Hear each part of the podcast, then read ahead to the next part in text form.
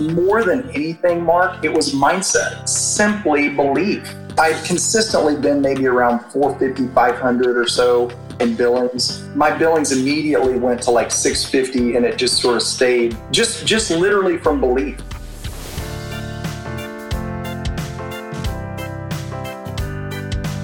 Welcome to the Resilient Recruiter Podcast. This is your host, Mark Whitby, and my very special guest today is John Schlegel.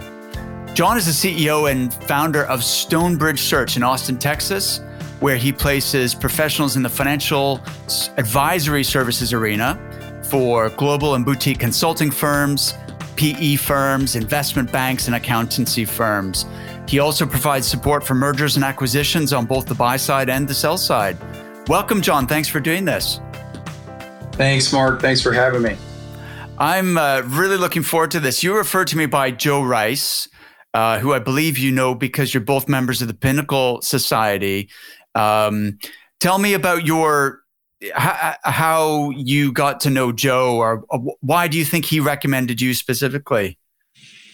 Yeah, so Joe and I, uh, Joe is a, one of my very best friends, and he and I came into the Pinnacle Society at the exact same time. So we were in the first in the same conference together, uh, where we were introduced to the Pinnacle Society. Um, so we were really he didn't refer me into that group, but I guess he did, you know, obviously refer me to you. But Got Pinnacle, it. it's interesting. In Pinnacle, I was referred into that group because I had a friend here um, locally that I was actually trying to rent a space from who knew the founder of Pinnacle. And uh-huh. she said, Look, based on what you do, you should really meet this guy. He happened, ironically, to live in Austin. It's a guy named Mike Goldman.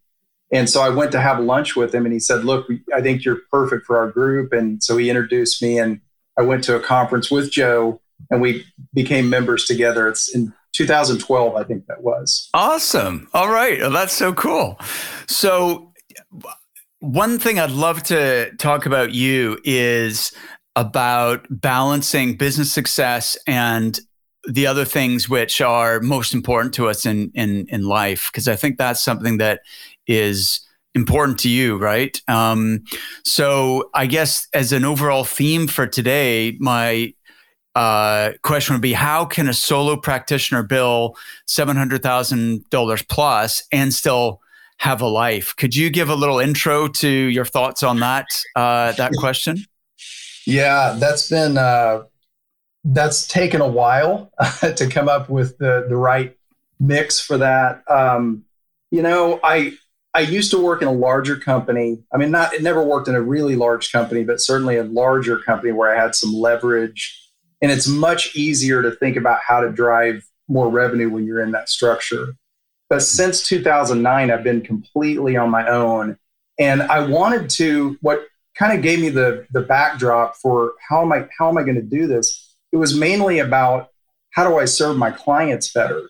You know, how am I able to tell them I can still do everything you want me to do, but it's just me sitting here now, you know? So how do I do that? And I've just had to get creative over the years about how to create that leverage.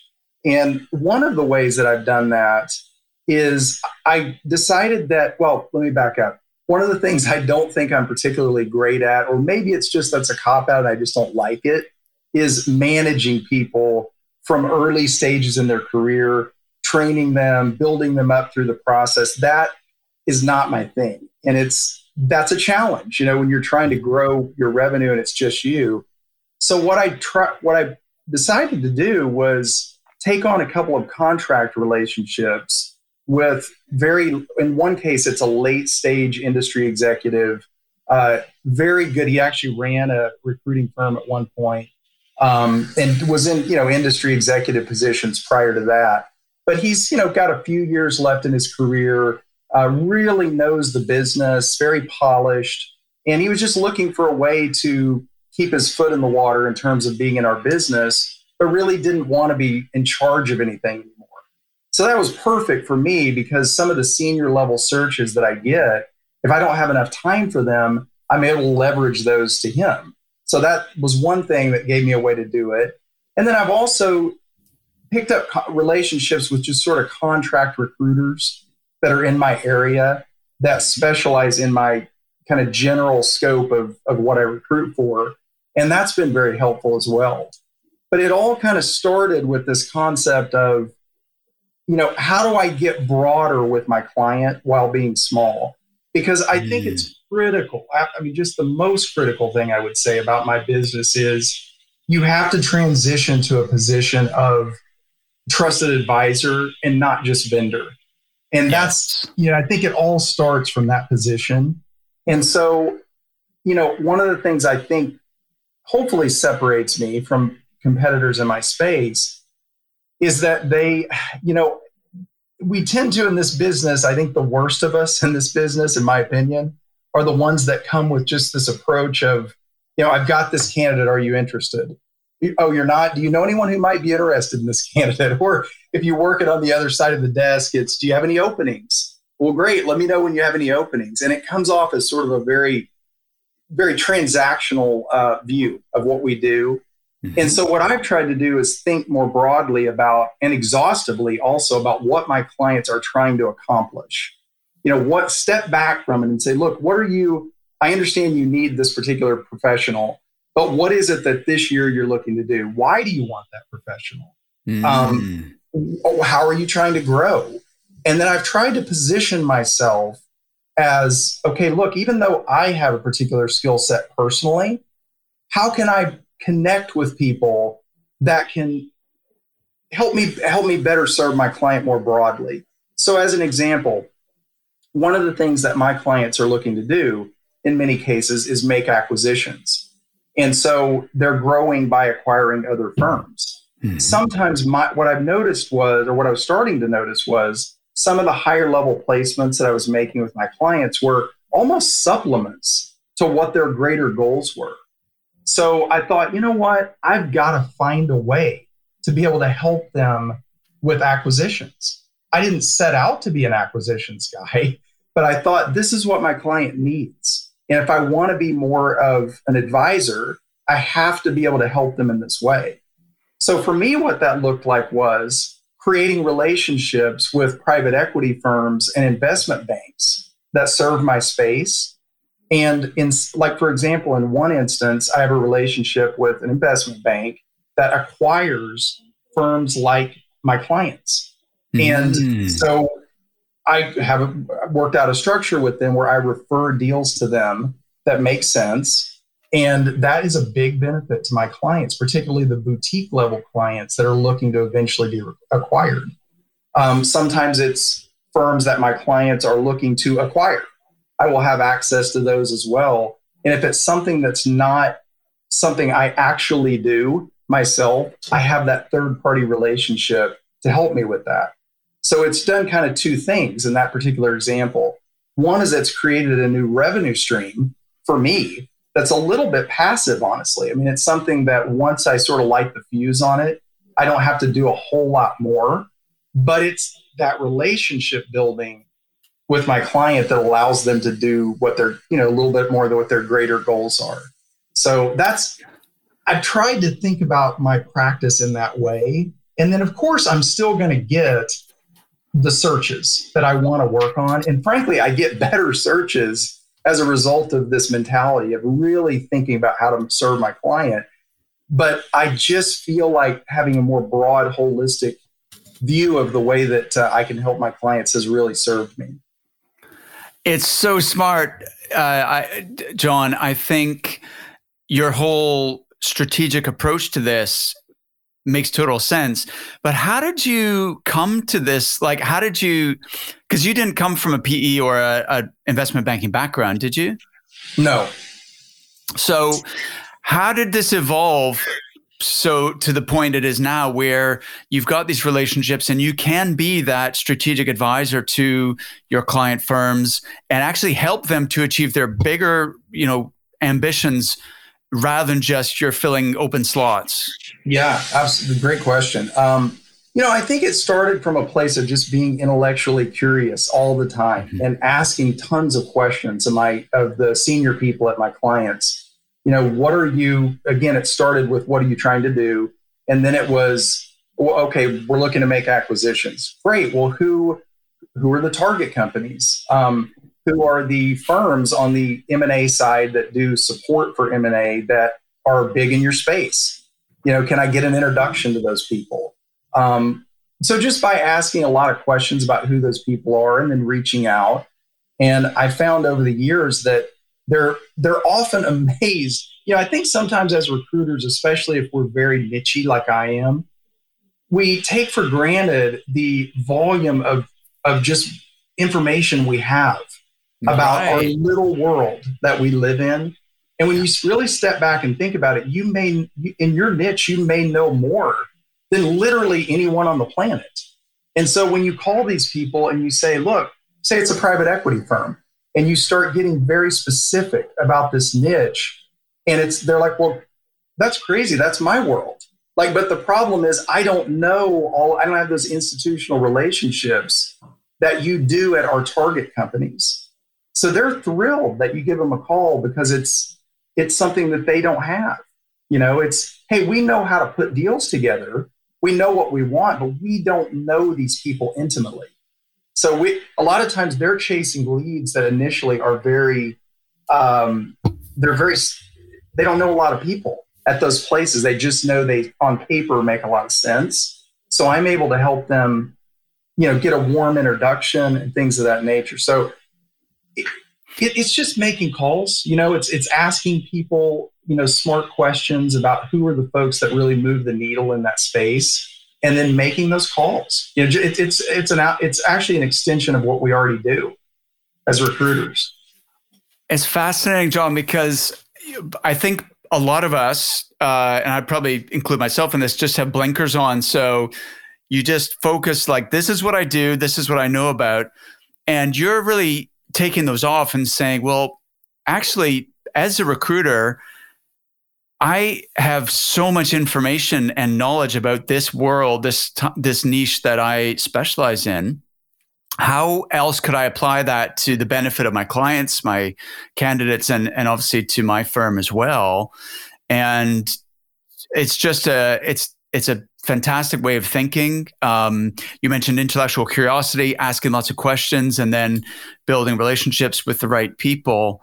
Um, do you financially like? Do you set up deals that benefit you financially outside of the placement fees, then, and so that you have multiple streams of of income? Yes. So, for example, um, with an investment bank, I would, you know, it, it will be, it varies depending on how much involvement I'm going to have. But with an investment bank, I would have a deal where I would share, you know, a reasonable percentage of the fees that they would do on the back once once a transaction is, actually happens. You know, mm-hmm. they they collect the money. Um, sometimes with private equity firms, for example, I will have two types of relationships with them. One would be if they're actively looking for firms that are in my niche, um, where I will. It's it's like a buy. That's more of a buy side relationship. Mm-hmm. Um, sometimes I have that with, say, like accounting firms.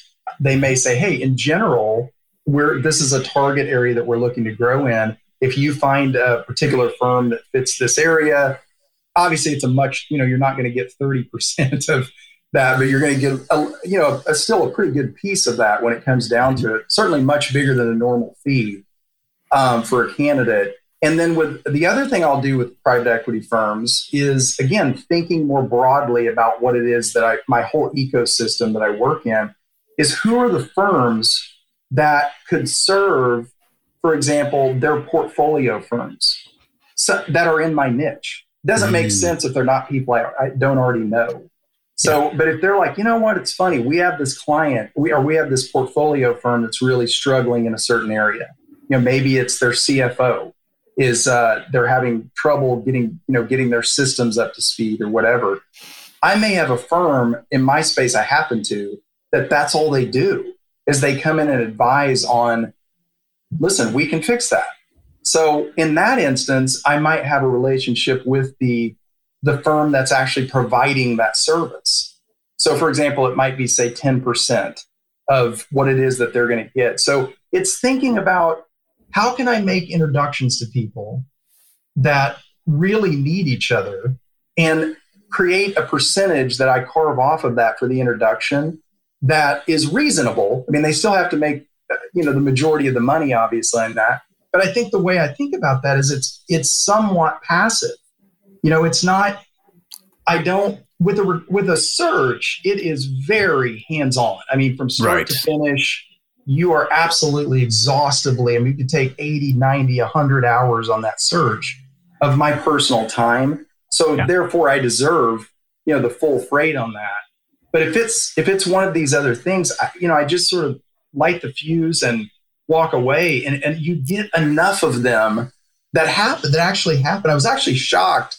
The when I first did this, I had a friend of mine who who recommended I try this, and I was like, you know, I just don't.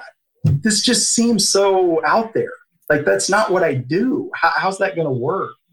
And it did and it worked and it was like it's worked five or six times now and it's you know you start to pick up more confidence that you know what this they actually really like this they're starting to see me differently now because i think about these sorts of things for them mm-hmm. and then you start thinking the next layer like wait a minute who are the other firms that i know that might might appreciate these relationships that i have and you know i think then it puts a lot of responsibility on you though mark because you have to be you have to be careful not to to abuse that that relationship you know and start mm-hmm. to turn on turn them on to things that don't make sense it has to really be something that's coming from a place of helping them but i think as i think as long as you keep that mindset you, there it, there are so many things we can do that we just don't think we can do or we don't realize we can do you know Amazing, John. What I love about this is that it also you use the word trusted advisor, uh, which I like, and I, the term I use is respected leader in your mm-hmm. field. Mm-hmm. I don't. I think too many recruiters, especially like if you're running a solo practice, we don't necessarily think of ourselves as leaders, right? You don't. You're not managing a team necessarily, but at the same time, I th- believe that you can occupy that that status within your ecosystem, if you can um, provide significant value and um, really just step into that leadership role, no one's going to confer that you know that leadership upon you, right? You just have to um, confer it on yourself and decide I, I'm going to try and help people in a bigger way. Um, and and maybe it doesn't necessarily directly benefit me even, but I want to be more central, occupy a more central role in my, in the world that I serve, and um, I really think that elevates you above the sort of more transactional recruiters who are out there hustling and grinding and just chasing the the you know the placement fees. Of course, we you know we need we need to make placements but um, does that make sense? It's a, more of a mindset shift? Yeah it is. It's um, it's just thinking more broadly about how you can help. And if you you're you're just going to find that if you can take the blinders off just a little bit every day and and realize you know what? And the question i always ask myself is what what is the what is the bigger goal of what we're trying to accomplish with this particular mm. client or this search? Um, and taking the time to ask them those que- your clients those questions. Right. It opens up all sorts of doors that you don't and, and at the absolute minimum you're you're building more of your brand to those people you're you're you're elevating yourself above your even if you never did any of these ancillary things i'm talking yes. about it it creates a different relationship with your client in the way that yeah it's right. It's a different conversation. Even uh, I can imagine that gives you a stronger entry point into the relationship as well. If they perceive you as being not just another recruiter, there's nothing wrong with being a recruiter. I, I love recruiters and and I think it's a noble profession. Um, but there's a lot of recruiters, right? And so if you have a different take on this and you can provide additional value that others can't, I think it's a huge huge advantage. But actually, something you said about thinking more broadly and asking more questions about the bigger objective is important for every recruiter to do so that you understand why your client is making this hire, right? Because even if it's just something as like a developer or a team of developers, and you you're saying, well, why why are you hiring these developers? Oh, well, we need we've got a new update. We want to release a you know uh, a new product into the marketplace. Okay, awesome. And why do you want to do that? And well, because you know we want to increase our market share. We want to you know overtake the competitors. We want to generate um, upgrades to our existing you know base of users. Okay interesting. And then where does that what does that do for you? Oh well that means that we can become instead of right now we're the number six company in our field we want to move up and become in the top three. And okay well why do you want to do that? Well because you know in five years time we're going to float on the stock market and we need to be you know one of the you know one of the leading firms in the top 10% of our industry et cetera et cetera right? And so if you're the recruiter making the placing a developer in that context you've got a lot more to work with both in terms of presenting the opportunity to the candidate but also leverage with the client. So then if they say um, if they start dragging their heels or taking too long over decisions you could say, look, if we delay on this, how's it going to affect your release of this new product update? And they're like, oh, well, I guess we're going to miss. Okay. What impact does that have on you increasing your market share? Right. So I think recruiters some just need to really understand what the client is trying to achieve in order to be able to serve them at the highest level and also make sure the client doesn't mess this up, right? Because clients sometimes mess things up because they're they're not appreciating how what we're trying to do affects the the bigger picture as well. Sorry, I went off on a tangent there. No, this that's is, that's great. Um, yeah, absolutely. Uh, a topic I I feel passionate about. So let's rewind uh, for a few minutes, John. And you said you started your firm in 2009, mm-hmm. and um, why did you decide to set up on your own? Yeah, uh, it you know it I didn't. I didn't initially have that goal. Um, my I had kind of a wild curveball in the 2007 to 2009 area. I had a, a lot happening, and I was working for a little boutique firm in Nashville, which is where I lived at the time. This was 01 to 07. I lived in Nashville, and uh, my wife at the time got breast cancer and actually died in, at a very young age, 33, oh 2000, very early 2007. And um, so I didn't really have any family there. I liked the, the firm that I was working with, but I just outside of, I mean, I had obviously I had my wife's family, um, but I didn't have a lot of ties to that area. So I kind of I knew I maybe needed a change in my life. I didn't know at the time that it was going to involve starting my own firm, um, but I ended up I ended up meeting um, another just a fantastic lady who I'm now married to uh, at a conference that I was at in Texas. Um, well, she wasn't at the conference, but I met her actually at the airport of all places. Wow! And we yeah, so um, so we ended up hitting it off and you know dating long distance for for a little over a year. And uh, eventually it led to me moving here to austin.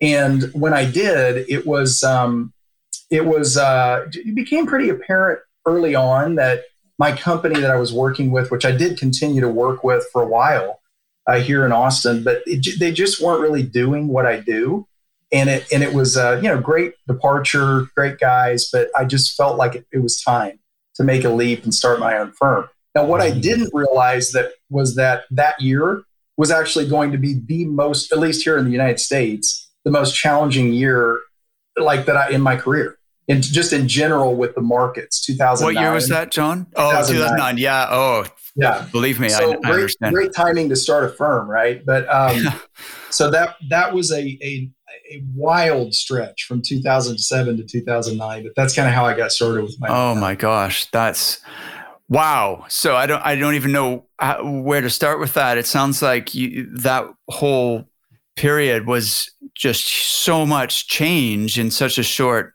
period of time. Uh, now t- did you have children as well or you uh, from your your previous yes wife. Yeah. Yes, I had two um, two children. They're now at okay. the time they were four and two, and oh, now they're goodness. eighteen and sixteen. Wow. So, okay. Gosh. I have two. I have two additional kids as well now. So I have 18, 16, 11, and six. So we're pretty busy. Wow, that's amazing. So you ended up meeting somebody, moving to Texas, starting a firm, expanding your family. So she had, did she have kids already, or you have had more kids together? Yeah, she had no kids. We've just had okay. Together. Got yeah. it. Okay. So you brought your two, then you expanded your family, you started your firm. Like, how did you stay sane during that crazy, you know, roller coaster of personal and business events? Um, I mean, that sounds brutal. Yeah, you know, I was I was kind of blessed that I. It's it's funny how in my life everything's kind of happened for a particular reason, but in uh, Nashville is a, a, very healthcare focused city, and so uh, the pieces of my service areas that I've recruited in that were related to healthcare, I started to focus on a lot more in when I was in Nashville. And that paid huge dividends in 2009 because it was one of the few industries, at least in my area of focus, that didn't really have a tremendous downturn. So I was able to kind of just survive really on healthcare that year. Um, but it was, uh, yeah, it was crazy. I mean, it was, there was a lot of just kind of think about the next thing that's in front of you and, and just do whatever you can to close this deal. And it, it really was the only year in my entire recruiting career that it felt like a job. It felt mm. like, wow, this is about just getting to the next day, you know? Yeah. Yeah. I, I, I mean, 2008, 2009, I, my business fell off a cliff. I made the classic mistake of, um, I had too many eggs in too few baskets.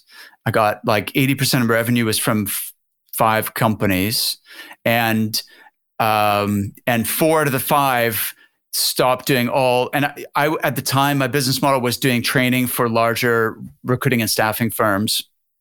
And they they were growing and hiring like crazy right in the run up to sort of 2008 and they had all these people and they're like mark can you come back? We we've got another batch for you to train and so on. And then they all not only stopped hiring but started like contracting and of course training is one of the first things that gets axed right is um, from from the budget when companies are trying to survive. So uh, like my income dropped in half almost overnight. I remember it was july 2008 um, and that was uh, that was pretty scary and had to totally reinvent what i was doing and how i was how i was doing it. So you were parallel in in austin trying to um, build your your search firm. So then, once things started recovering, what happened next? How did you evolve the business in the direction that it's you know it, it's taking today? Yeah, I think the the freedom that I had that came from starting my own firm gave me a lot. That was kind of the launch point for my mindset of how can I get mm-hmm. broader and deeper, as we discussed earlier with my clients. Yes, and um, you know, I started taking on more things that were acquisition related, things of that nature. Mm-hmm. Um, but it was it, it was also Pinnacle. I mean, Pinnacle, I have to say, at the end of the day, was by far the most meaningful in terms of just production in my mm-hmm. business. Um, I before Pinnacle, I had never really been around any sort of formal training or a group of people that were really. Um, I mean, I had a few individual friendships of people that were pretty productive in the industry. Um, but they were just local level folks that happened to be in the firms that I was in. And I didn't know what I didn't know. You know, I mean, I, right. I had no concept of what was good or what was not great in our industry in terms of production. Mm-hmm. So when I went to my first Pinnacle meeting, it was, gosh, every, I mean, I was the absolute low man on the totem pole. I mean, I had always been at firms that I'd been at before, the, either the top guy or at least the number two guy in yeah. production. But we go, one of the things we do at Pinnacle is the first day, we, we sort of go around the table and everybody gives the status of where they're at for the year and what they're projecting at. And I was like halfway around the table. It's a, like 80 people, you know, so I'm about halfway around the table. And I don't, I'm like, oh my God, I mean, there's been 40 people go. I'm the lowest numbers. Like this is, this is insane, you know? And so it was, but what I found was that it wasn't so much once I started talking with those people about how do you do this? I don't understand how there's enough time in the day. I realized it was more than anything, Mark, it was mindset. It was just mm. simply belief that it was, it's, I believe that I deserve to be having these types of conversations. And there were some structural things that I learned too from it, some little tweaks that really helped. But um, it was mainly just a belief thing, man. I mean, the next year, um, my best year ever at that point, I think, well, I had one year where I did like in the sixes somewhere, but I, I'd consistently been maybe around 450, 500 or so uh, in billings. My billings immediately went to like 650 and it just sort of stayed just, just literally from belief in being. Wow. Before I go to my next question, I'd like to share one of the keys to my success in recruitment and in business. You may have noticed that a lot of the people I interview on this show have a coach. That's not a coincidence. Most high achievers have a coach, including me. I've worked with various coaches over the last 20 years, and it's been a huge factor in my own personal and business growth. Here's why. Sometimes it's hard to see the forest for the trees, and it really helps to take a step back and look at how you can improve the business and get a fresh outside perspective from someone who's bringing new ideas and insights to the table. Plus, as a business owner, who is holding you accountable and helping you stay on track? So I want to encourage you if you're not already working with a coach, get one. It doesn't have to be me. There are plenty of amazing coaches out there. Just find someone who you believe will add measurable value to your business and can help you get to the next level. If you do want to explore a coaching relationship with me, then you're welcome to apply for a free 30 minute strategy session at recruitmentcoach.com forward slash breakthrough.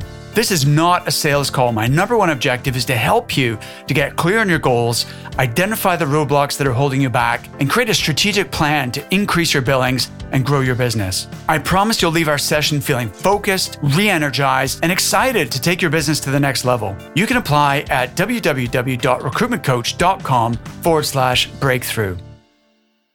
John, can you elaborate on what that mindset shift was specifically like what can you give an example of the sorts of like what you used to believe and now what you now believe that has allowed you to tap into more of your potential because you were you like this is the thing you didn't get smarter all of a sudden i don't it sounds like you weren't necessarily working any harder and yet you were able to unlock a whole nother level so what can, could you elaborate on that mindset shift? Sure. Yeah. It, it was, I, part of it was that I think I was suffering a little bit from that. I'm a vendor. You know, I just, I don't even know that I consciously was aware of it. I was just sort of doing the job. Like it, there's, look, I got to get X amount of placements. And, and I, I, it, I was very kind of methodical and I'm probably typical of most recruiters that are in our business. You know, you just go in, you have X amount of dials you're going to make per day and I thought of the business in that way. What I didn't realize that that mindset, at least for me, can do is it, it can make you believe that you don't deserve a certain level of seat at the table with your clients mm. in terms of the the mind share of what you know what is th- those conversations of what are the greater issues in your space mm-hmm. I, I, think subconsciously i sort of felt like before pinnacle that was all I, I, didn't sort of deserve to be in those conversations if that makes sense um, one of the things that i learned that's more of a practical answer is what jordan Rayboy who's also been on your, your podcast great friend of mine. He was actually just here uh, a couple weeks ago. Oh cool. He um he's he, i think he shared this on the, the episode he was on with you where he talked about the hey if, if you need to make x amount per year and you extrapolate those hours out that you're going to work that's say $300 an hour what what are you what are the activities that are $300 an hour or less that you are spending your time on every day? And that's something i immediately learned from pinnacle. That was one of the very first conversations i had at my very first pinnacle meeting. And i thought you know what? He's right. I'm spending probably 60% of my time on things that are less meaningful than i should be and so that's when I started thinking about, wait a minute, I've got to, I've got to, even if I don't want to have a big company, I've got to create relationships with people who that those things are their lane. You know, that's what they want to do. So I hired a full-time assistant. I had not had one up to that point. And then I uh, started creating these these contract relationships with other people. you know, being willing to hire uh, companies that do certain things that I was spending tons of time on that were just not productive. So that that's an example of what I, you know, how, kind of how it made some changes. Yeah. So I guess part of it was feeling worthy of a seat at the you know at the table with the top decision makers in your client companies and and feeling that I deserve to be here I'm bringing value and ultimately I can I can benefit these companies and help them achieve their goals the other was understanding the value of your time and and and identifying opportunities that you could delegate or outsource tasks that didn't require your personal you know uh, time in order to to to get them accomplished. Um, so that's that's huge. What was the um, so you mentioned these contract recruiters are these freelancers essentially or are they research firms? Like what's the dynamic there? Sure. Um, i've tried a little bit of everything. I've tried outsourced kind of you know i've tried india you know mm-hmm. things that where, where you're looking especially at lower levels i've tried that uh, lower levels of searches. Mm-hmm. um, i've had kind of mixed success with that. I think there are certain certain types of searches that they're particularly good at um, at least the ones that i've i've used um, i think where i've had the most i know where i've had the most success is with local experienced contract recruiters. So i'm mm-hmm. working with them on a uh, what we here in the states call 1099 basis. Yeah. And so um, they are their own boss, but they I give them searches um, that that I have, and then sometimes they'll will share searches. If it's something that, uh, for example, the most senior individual I work with has a space here in my building, and um, he some he has his own firm and he does his own searches. But he and I will share searches, sometimes searches that he found, and sometimes searches that I found. Um, but I love working with the the common thread with everyone I work with is they're they're very seasoned because. I need to not have downtime. I need to know, hey, I can spend an hour with this person explaining to them exactly what the little nuances and buzzwords are, and then they get the recruiting piece of it. I don't have right. to teach them that. Yeah. So that's been my focus. So so to answer your question, they are sort of contract independent people. Got it. So 1099 means they're they're self-employed. The, um, do you pay by the hour, by the project, or uh, like a success fee? Like how does that how does that work? It you know if it's a search that I give to someone, it, for me personally, what I found most successful is I just split it. I mean, if I'm going to okay. give them the search, mm-hmm. in order to attract this level of person on a 1099 basis, I think you have to give them 50% of the fee in my space. Now, that might not be true everywhere, but in my space, that's what I do. Got it. Got it. So typically, I know there's been instances where you share searches someone else might have brought to the table, but you're the kind of um, face of the business and you're the lead, you know, client relationship manager, business developer. You bring a search on. And then do you ever do the delivery part yourself or do you always like choose one of your uh, contract recruiters who's you think is going to be the most appropriate person for that? Well, I mean, on most of my searches, I'm I'm doing all of it. Uh, oh, I see. Is that is that what you meant? Like, do I? Yeah, do I, I thought maybe you had like a system where you would you would win the search and then you would hand off to your delivery team, whoever you know was going to be involved in that project, and then you would oversee the process, but then you're on to winning the the next one.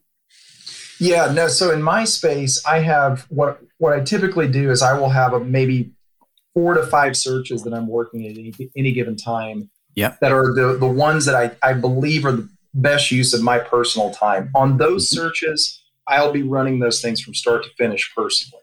Got it. I do though get all these other searches that come in that are I, I really need to be able to serve my client on those. Mm-hmm. Um, so I those are the ones that I'll I'll pull in some help for. I see. Yeah. So how do you decide what you're personally going to work on and what you're going to uh, hand hand off?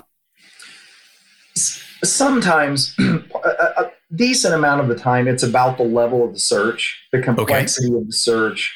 If it's a, a, higher level search, I will generally handle those most of the time. Mm-hmm. If it's a mid kind of mid-level search, unless it's very specific and I know I'm the only person that's got that institutional knowledge to know how to find it, if it's something that's relatively easy to find, I will then use one of these individuals for that. Um, and that I have to tell you, Mark, that was initially very challenging for me. And I get the sense that that's probably challenge for challenging for a lot of recruiters is that we we can get this mindset of nobody can do this like I can do it. Right. Exactly. Exactly.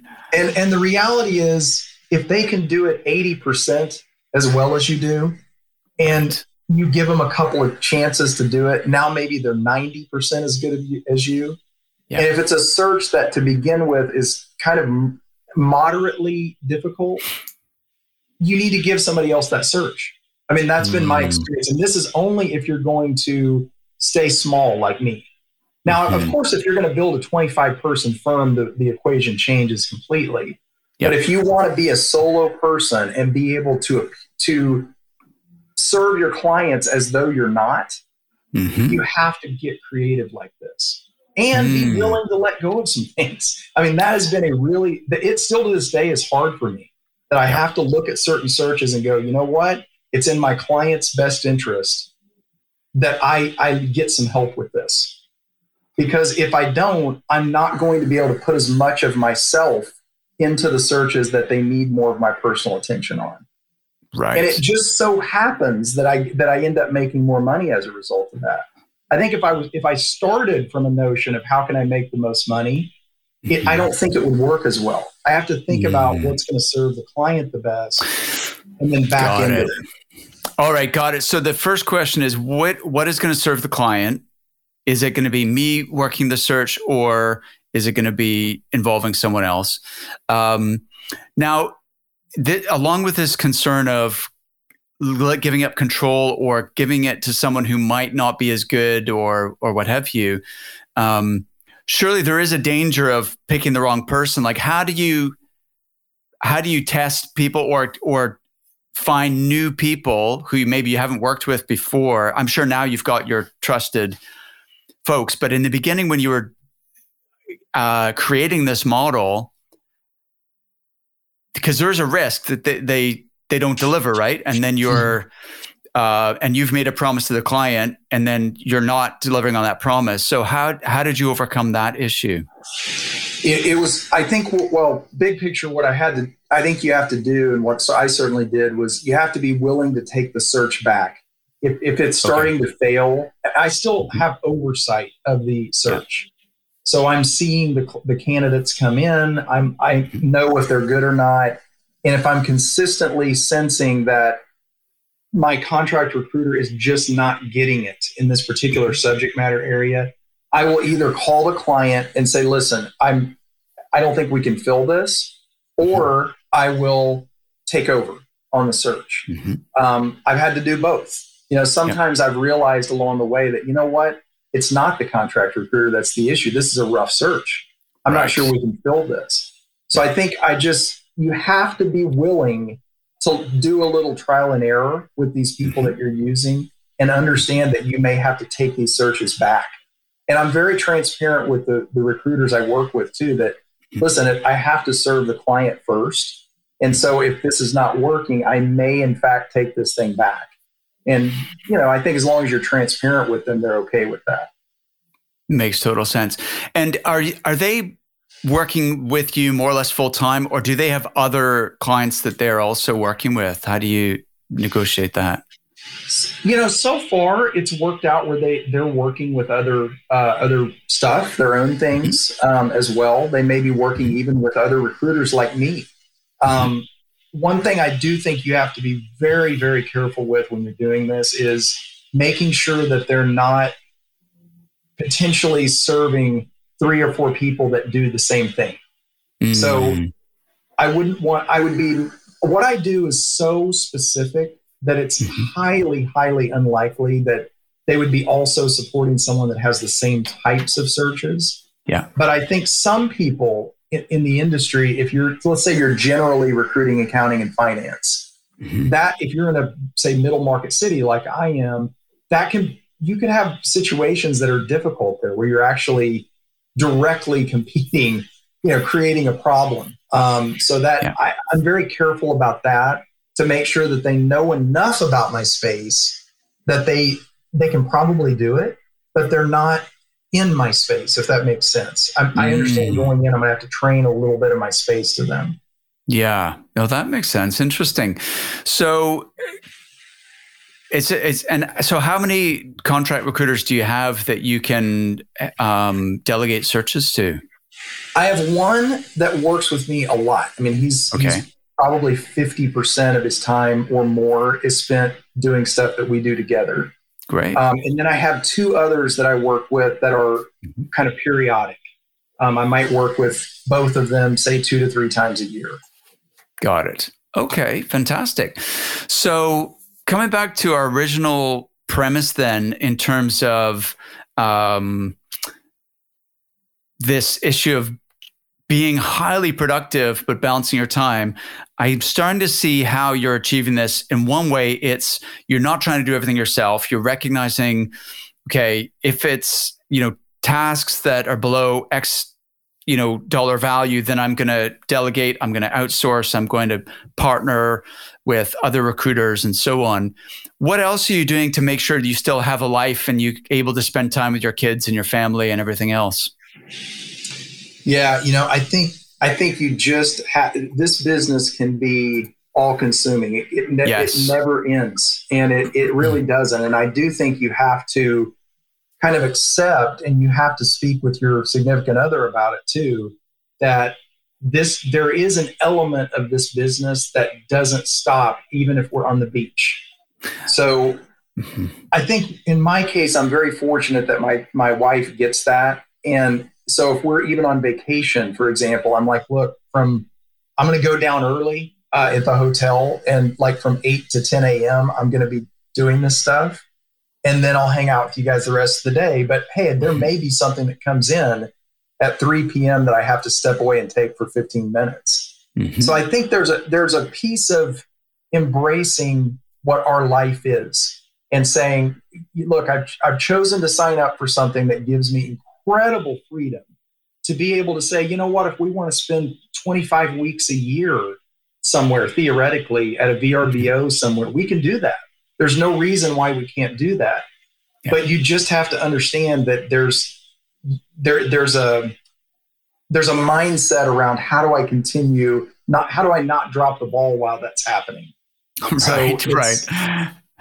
I hear you. It's and, a very delicate balance that we have in this business.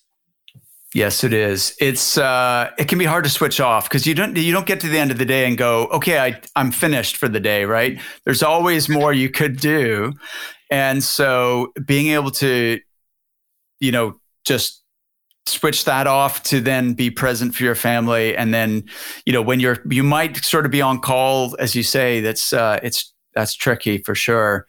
Um, I was hoping you had some awesome solution to this, John, but uh, sounds like you're in the same boat as me. Um, so, but maybe we just maybe that just is uh, is par for the course.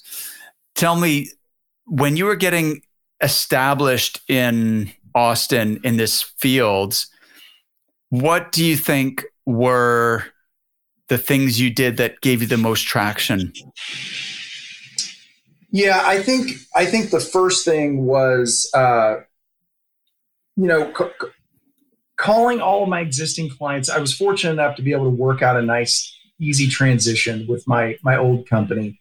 And I do think if you're leaving to start your own firm, that's critical. I mean, you really have to to make sure you protect your kind of in industry uh, connections as well. So that we, that was good. We were able to call most of our clients right away and so I think it was letting them know that, hey, I'm going through a little bit of a transition. It's, you know, it's just me now. But uh, I was able to just just keep the ball rolling pretty close to the same way that I was um, by just just getting proactive right away with you know hey i'm going to have to add some new clients i'm going to have to get a little more broad in what i do and um, just, just putting my head, I mean, I think the thing, if I did one thing correctly when I started my own firm, it was I had a mindset of and it turned out not to be this way. But I had a mindset that in this first year, I'm going to have to assume I have to work 80 to 90 hours a week if necessary to just make absolutely certain that I've got cash flow. And I could, because I was super concerned that they, you know, hey, maybe it's not me that they're following. You know, there was that little voice in my head like, yeah. you know, was it maybe the firm I was working with that they sure. were into and it wasn't me? Yeah. But I was so pleased to see that it actually was me. And so I was fortunate in that most of that stuff started to come over pretty quickly. Um, so, you know, I don't have, there wasn't like a crazy, wow, there was a huge, other than 2009, you know, doing yeah. what it did to us. But it was, it came over actually pretty well together. But I do think if there was one thing, it was I did work a lot harder the first six months to ensure that that, that pipeline was really built. Makes sense. Makes sense. So, looking back at uh, your career to date, what what advice would you have for um, others who are maybe, you know, they're they're good at what they do, but they're working too hard for the return that they're getting? Because I mm-hmm. talk to a lot of recruiters who are in that position. They're they're good. They do. They really care about their clients, and they want to. Um, you know they want to serve their clients and they're they're just really in that hustle and grind mode which can be the the path to burnout and they're not they're doing okay but they're not hitting their full potential what would you say would be your top two or three suggestions to someone in that position? The the first thing for sure is taking inventory of how you're spending your time really spending some time thinking about from from the time you wake up i mean literally from the time you wake up until you go to bed what what how are you li- breaking it down in a very mm-hmm. minute way. How are you spending your time? Once you get to the office what are the tasks you're working on what are the searches you're taking that you're personally working on um, why are you doing that why so mm-hmm. for example in my case my average fee size is about 42000 roughly okay. So it, that has not always been the case. There was a point where it was 20,000 and there was no reason looking back on it why it, it had to be. It was, I chose for it to be. Mm. I just said, I'll, I'll take those searches. And so I think there's some conscious decisions that you have to make about I'm just not going to take those searches. Or if I am going to take those searches, I'm going to get help in doing those. Right. So I think that's the that's the first thing is because what that does is it starts to buy you some margin. You know, yes. you now don't you can literally make half the placements and make right. the same salary. Exactly. So, yeah. I, I, I don't know. Of course, at the time, I was one of those people that was caught yeah. in that race. Yeah. And I think sometimes we we get so busy doing that, we don't stop to be smart about our business and go, you know what? what? Why am I? Why am I doing that? What is stopping me from doing these things? And so that, for me personally, that was a big one. Was deciding that I needed to move upstream in the types of things that I was working on. Yeah. Um, the other thing I think is really take inventory of, especially if you're solo. What I found with me and my all my friends who are going to listen to this will be laughing as I say this because they know I still struggle with this. You can drift a lot. I mean, I, you know, you can find yourself making these calls at times is extremely hard as it is.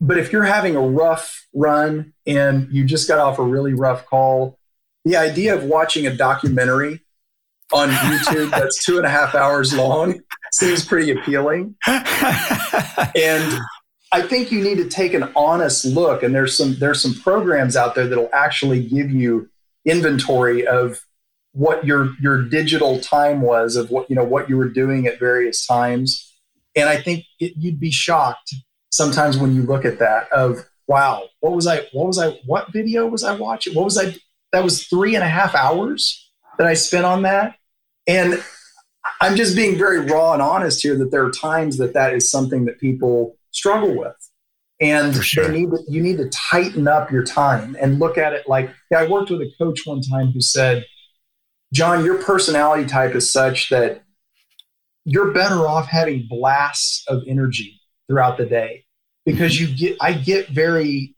um, I, I, I, I get uh, distracted easily. Mm-hmm. And so it's I can put. i I'm glad to hear together. you say that, by the way, because it, it, that gives hope to those of us who are also get distracted easily that we can s- still um, manage. Uh, you know, in spite of those drawbacks or or or or um, limitations, we can still get uh, quite a lot of horsepower out of ourselves. Right. So, how do you manage those distractions? If if I if I have a window, and it, it, I have a lot of them throughout the year, believe me, where I have a, a, window of time where I just feel that I'm starting to get distracted. Um, it could be a week, it could be a month, it could be a quarter. You know, that just for whatever reason, I have life circumstances that are going on that just have me distracted. Mm-hmm. So, what I'll try to do is think about my days in in terms of blasts of time.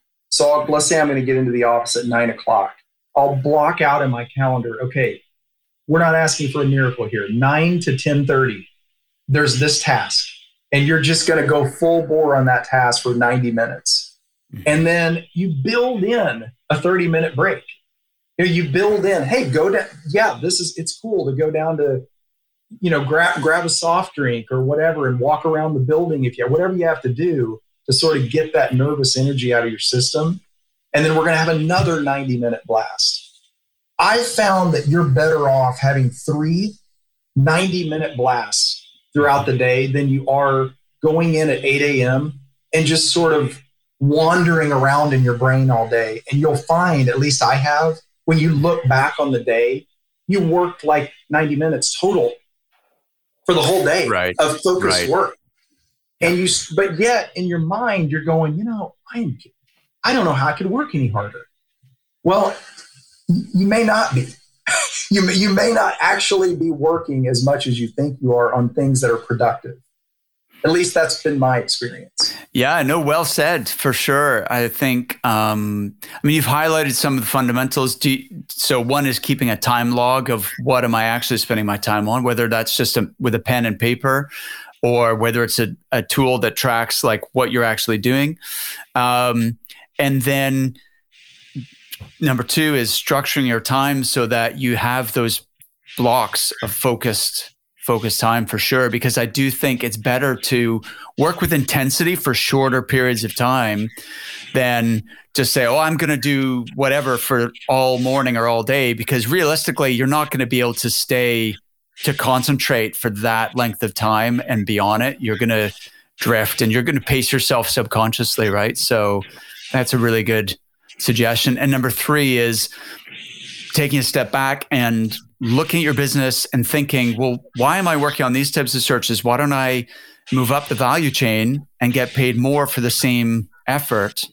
Right. And that could be a, a, a, big shift as as well. Yeah, and Mark, also you mm. I found as I moved up that value chain, as you said, it started to there's less competition at the higher mm. levels. And, you know, so I, that's another reason why, for example, I do a lot more what commonly here are called MPCs or yep. most placeable candidates.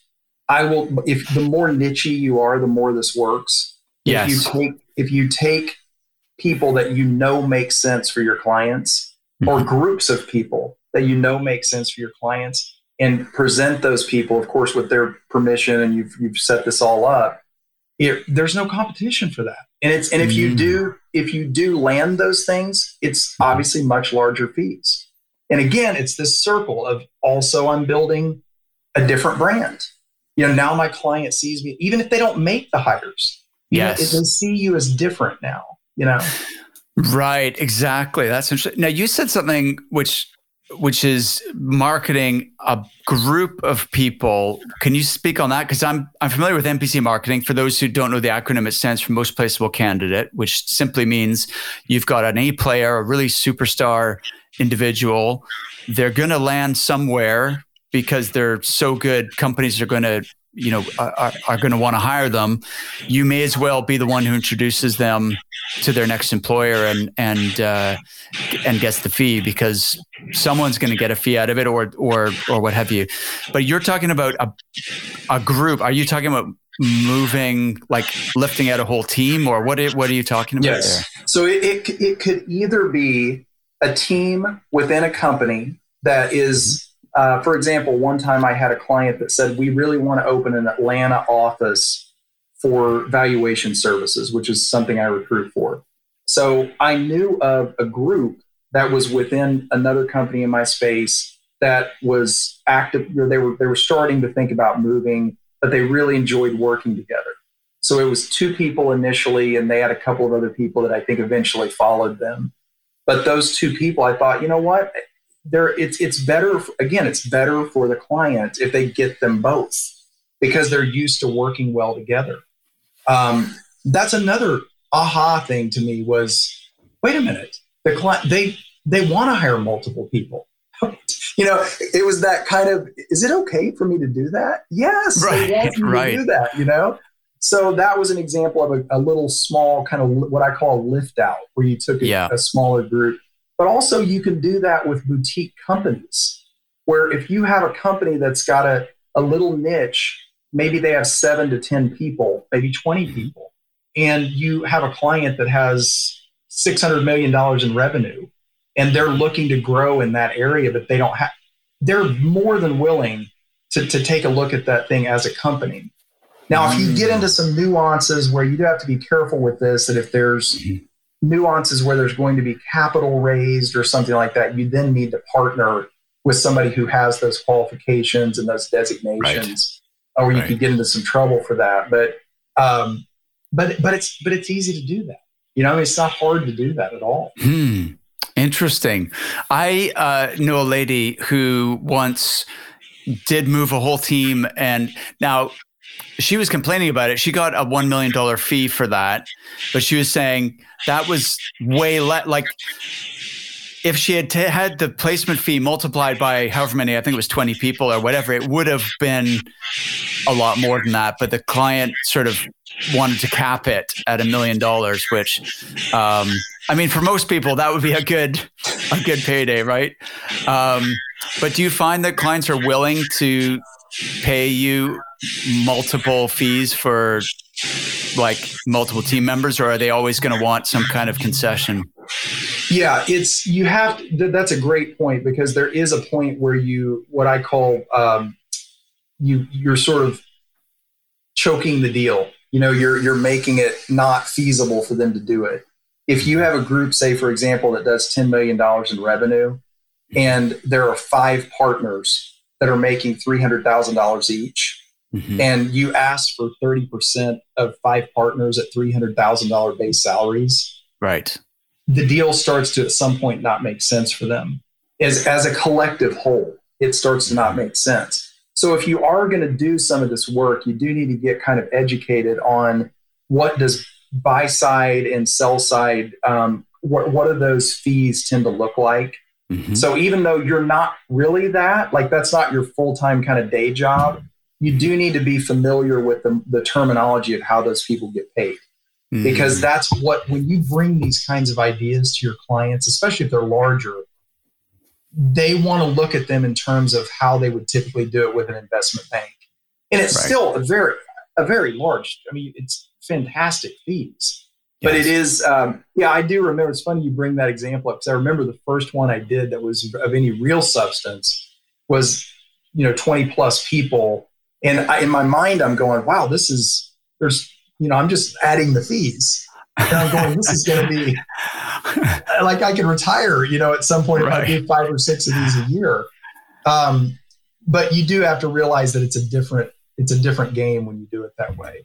Mm. But again, if you if you remove yourself from, I, I know I sound like a broken record, but if you remove yourself from what is my fee and start thinking about how does this help the client and just sort of embrace that look it's going to be a big fee like i mean you're going right. to get a lot of money if you do this just yeah. do what's right by the client and then you're going to get an opportunity to do more of these in the future absolutely that's a great philosophy for sure, uh, especially for a sustainable career over the long term that generates not only placement fees but referrals and and um, you know reputation. So, John, listen, we're out of time for today. I've really enjoyed uh, meeting you. So, thank you so much for uh, getting up super early to record this with me in spite of the time difference. I really appreciate you and and um, your willingness to to share and help other recruiters. Absolutely, Mark. Thanks for having me, and thanks for what you do for our industry. Oh well, thank you. Have an awesome day. Talk to you again. Yeah, you too. Bye bye.